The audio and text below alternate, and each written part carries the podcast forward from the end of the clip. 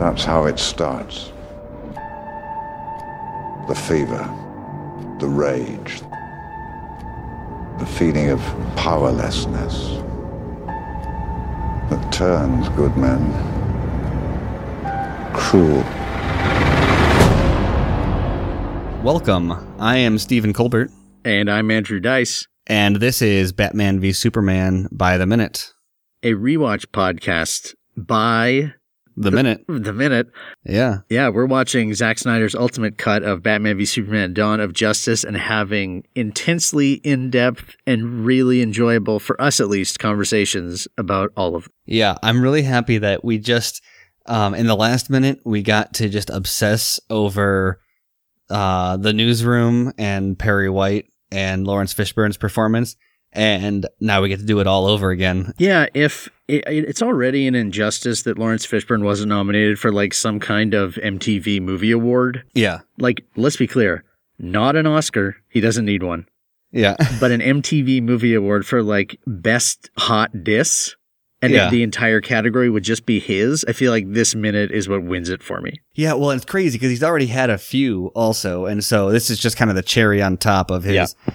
Just constantly ragging on. Uh, This is his victory lap. yeah, Benefit for the Library of Metropolis. Someone on the committee requested that Clark Kent cover it. Probably some old charity crone who's got a thing for nerds.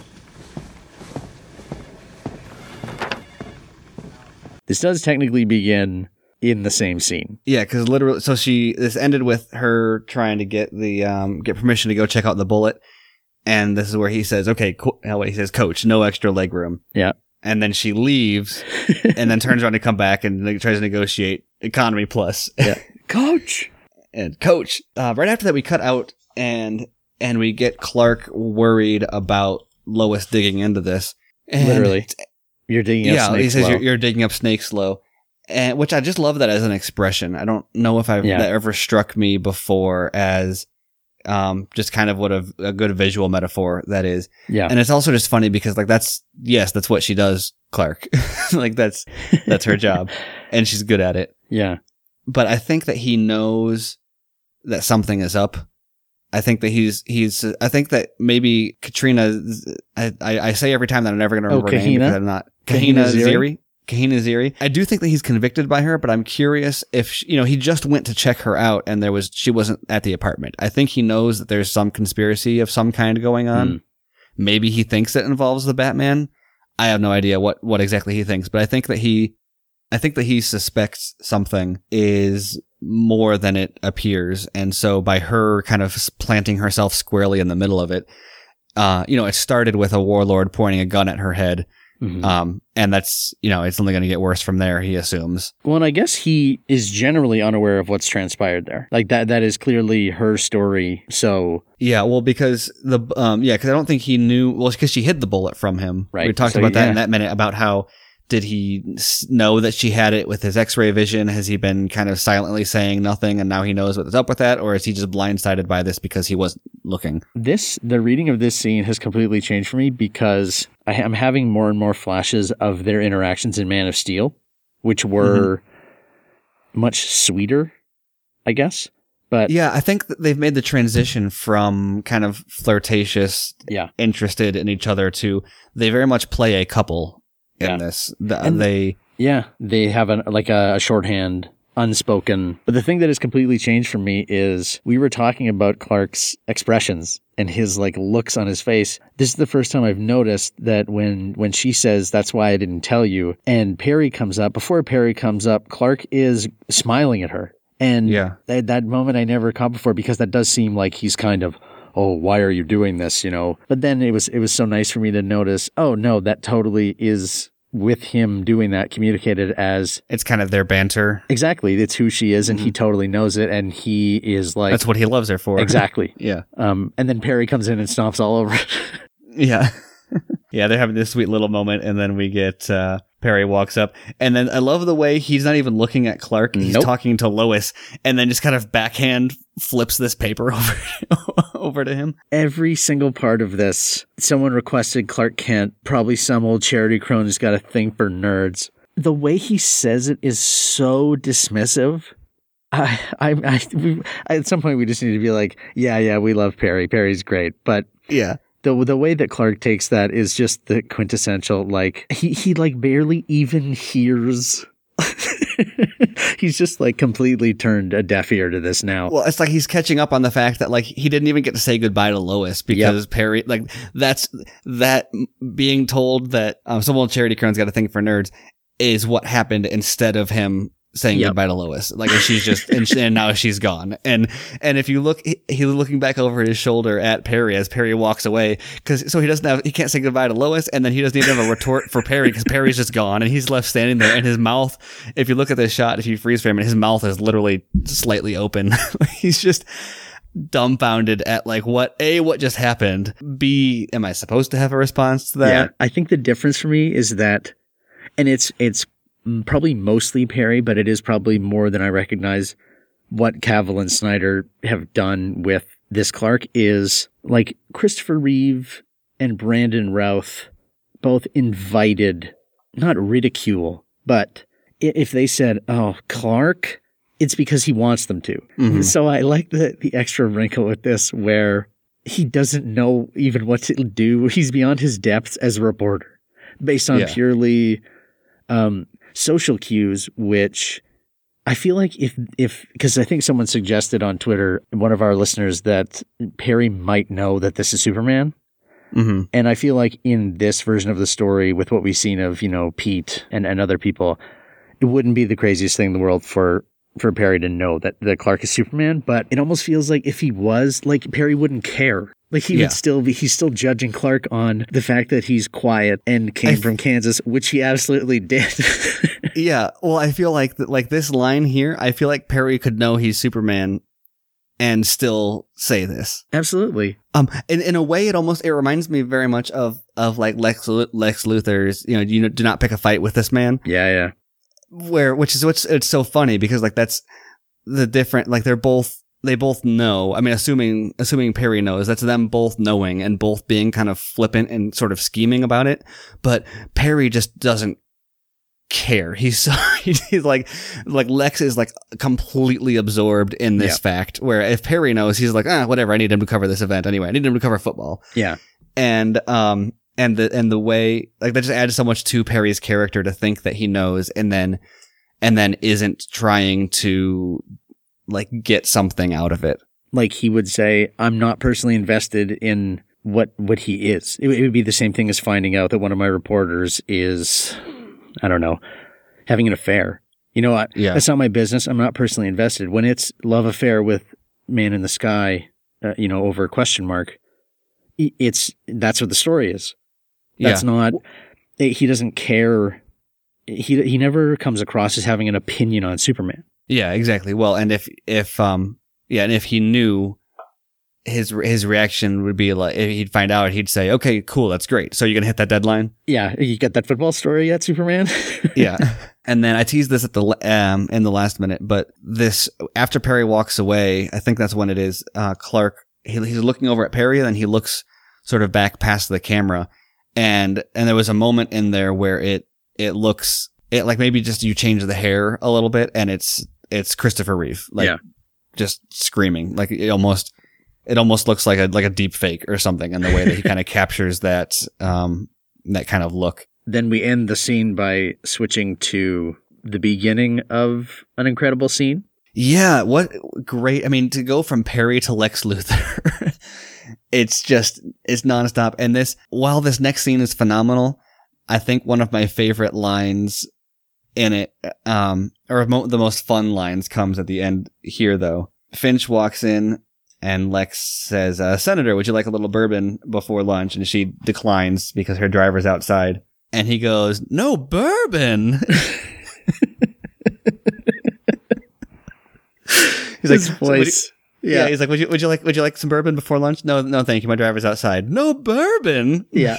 it's like it's almost like a like a no um, bourbon. Oh my gosh. exactly. It's like it's like a uh, like a character like a like a secondary character from a uh, like a '40s Bugs Bunny like a Blue Ribbon special sort of.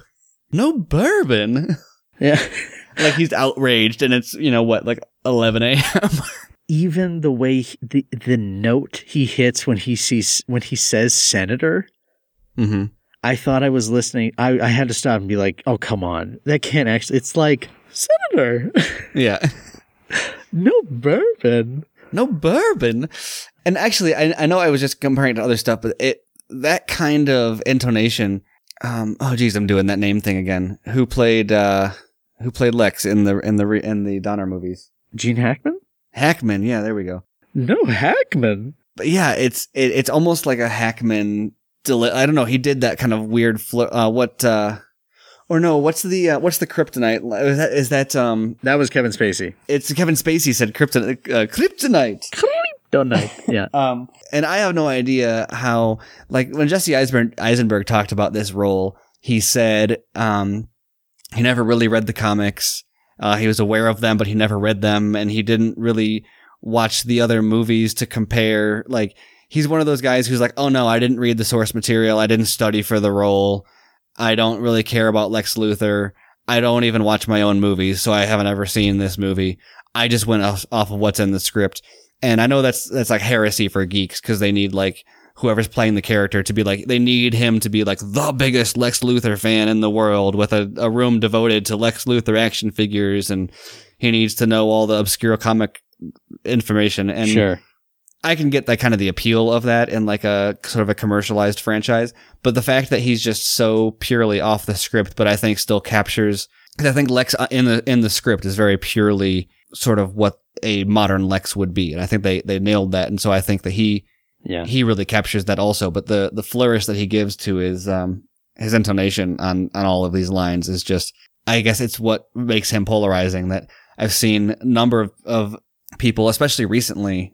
I don't know what brought it back up, but uh, lots of claims that he's like the most miscast character in comic book history. That's just not only like hyperbolic, but I think I think it's one of the best cast roles in this movie. You know, it's right up there with Ben Affleck, probably. Yeah, that's one that ventures into like the you're being a little uh what one of my university professors called intellectually dishonest.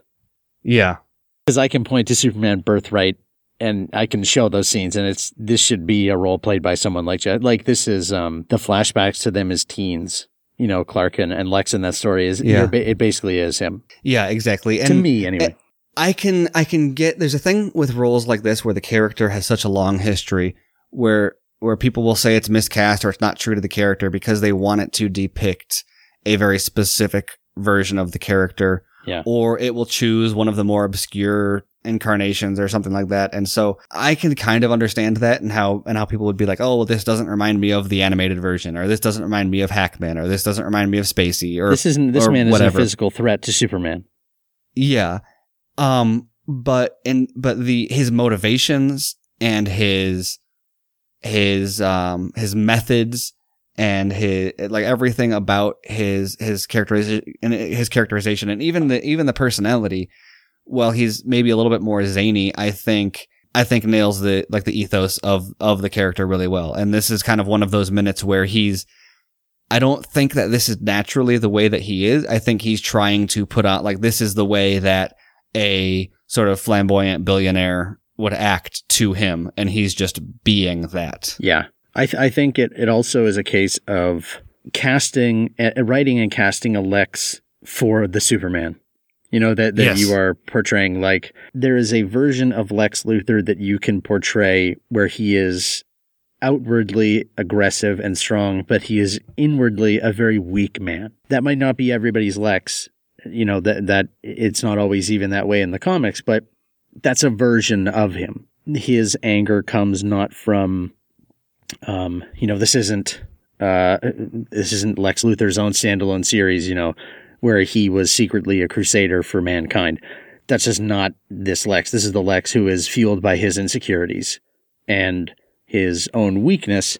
And I do think, because I think Gene Hackman is a very good foil to Christopher Reeve in those Superman movies. And I, Christopher Reeve exhibits a very um, old Hollywood type of uh, man. And Gene Hackman was like the quintessential 70s, not that guy. Yeah, So if, if you update that for today, I think that Henry Cavill, people make jokes, but, but even very honestly about it, he projects masculinity in a way that Christopher Reeve didn't.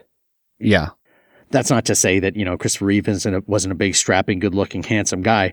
It's just when, when men and women saw him, Henry Cavill, come out of the water with his body full of hair, um, you Mhm. know, rippling.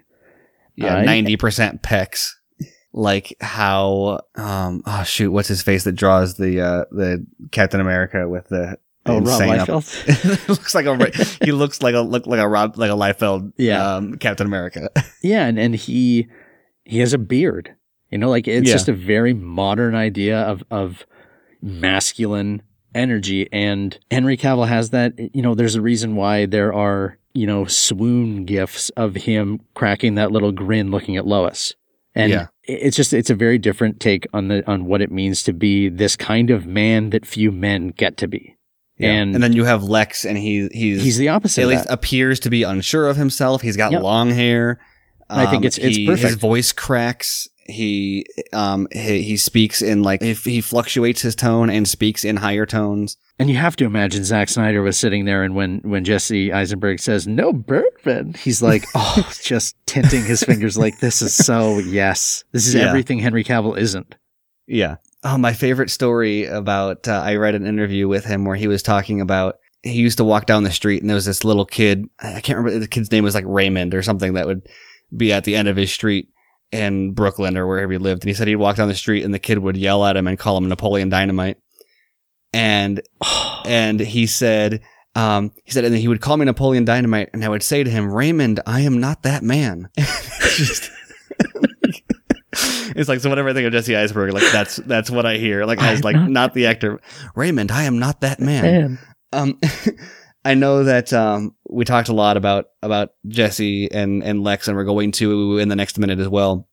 But since this minute is the end of of the um the newsroom, couple minutes there, thematically speaking, I think it's kind of fascinating that we go from the newsroom where we got Clark chasing down the Batman, and we've got Yeah. Lois chasing down the Bullet, and then we go in out into the uh, from that meeting we go out into the newsroom where Lois runs off to chase the Bullet.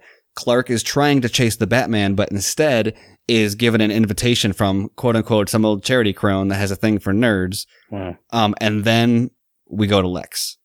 Oh man, And- we're also coming off of Bruce with the phone, right?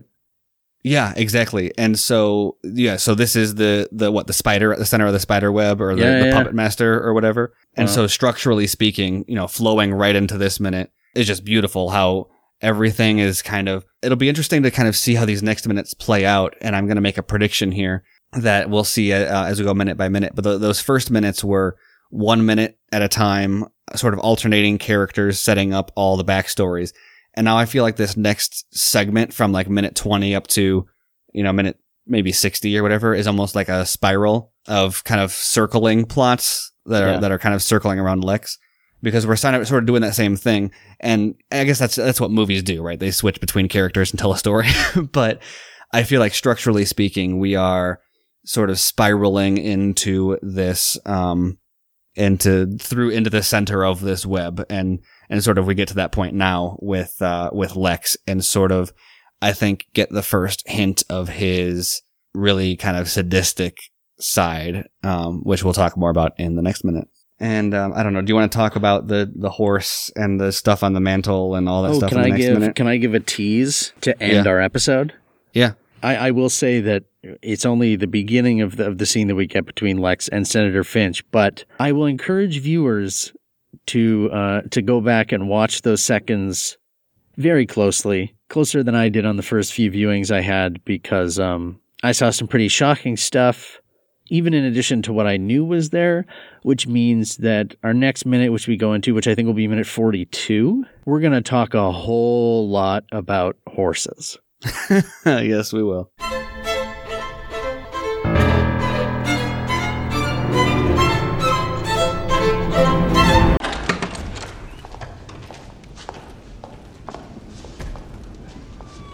Senator. Little bourbon before lunch? My driver's outside. I can't stay. No bourbon?